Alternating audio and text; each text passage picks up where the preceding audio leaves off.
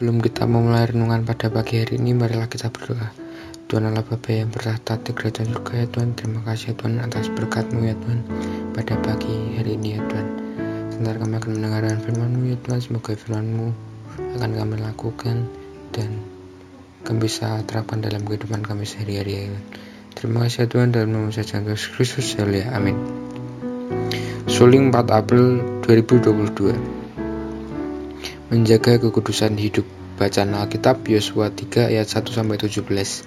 Berkatalah Yosua kepada bangsa itu, Kuduskanlah dirimu sebab besok Tuhan akan melakukan perbuatan yang ajaib di antara kamu. Yosua 3 ayat 5. Menjaga kekudusan hidup tentu bukanlah sesuatu yang mudah untuk dilakukan.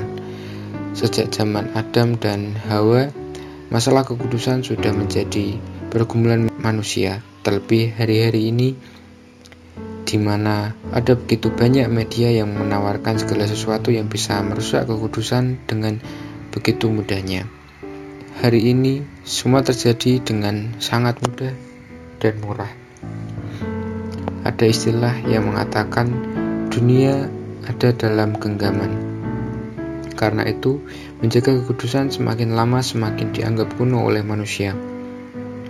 Orang tidak lagi kagum akan orang-orang yang hidup mempertahankan kekudusan tetapi malah mentertawakan dan menganggap mereka bodoh atau kurang gaul.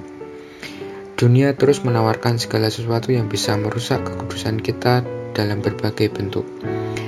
Apakah itu mengenai sesuatu yang berhubungan dengan hawa nafsu atau tidak menjaga mulut untuk tidak mengeluarkan kata-kata yang tidak pantas, umpatan, cacian, gosip, atau makian, semua itu siap mencemarkan hidup kita. Dalam teks bacaan kita hari ini diceritakan bangsa Israel yang dipimpin oleh Yosua mendapatkan pesan yang penting untuk menjaga kudusan sebab Tuhan akan melakukan perbuatan yang ajaib di antara mereka. Di ayat 5 dikatakan bahwa kekudusan adalah kunci utama untuk melihat kekuasaan Tuhan.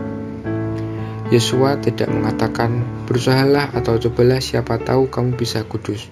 Tetapi Yesua tegas berkata, kuduskanlah dirimu. Ini menunjukkan bahwa seruan untuk hidup kudus bukanlah hanya sebatas himbauan atau saran, tetapi merupakan sebuah perintah yang harus ditaati secara serius. Menjaga kekudusan mutlak harus menjadi bagian dalam hidup orang percaya. Itu adalah panggilan hidup kita Menguduskan diri memiliki pengertian tidak mencemari dengan perbuatan-perbuatan yang najis atau tidak berkenan dengan Allah. Menguduskan diri juga berbicara tentang hati atau keinginan yang selaras dengan kehendak Allah. Ini adalah sebuah syarat mutlak untuk bisa melihat perbuatan-perbuatan ajaib Tuhan secara nyata dalam hidup kita. Karena itu, marilah kita sama-sama menjaga kekudusan kemudian dan kekudusan hidup sampai akhir agar semua yang dijanjikan Tuhan baik di dunia hingga kekekalan nanti tidak akan luput dari kita.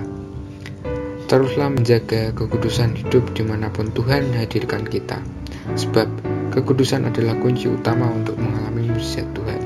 Pokok doa, berdoa untuk pelayanan dan keluarga Pendeta Samuel dan saudara Valentino supaya senantiasa diberi hikmat, kesehatan, dan kekuatan oleh Tuhan. Sekian renungan pada pagi hari ini, Tuhan Yesus memberkati.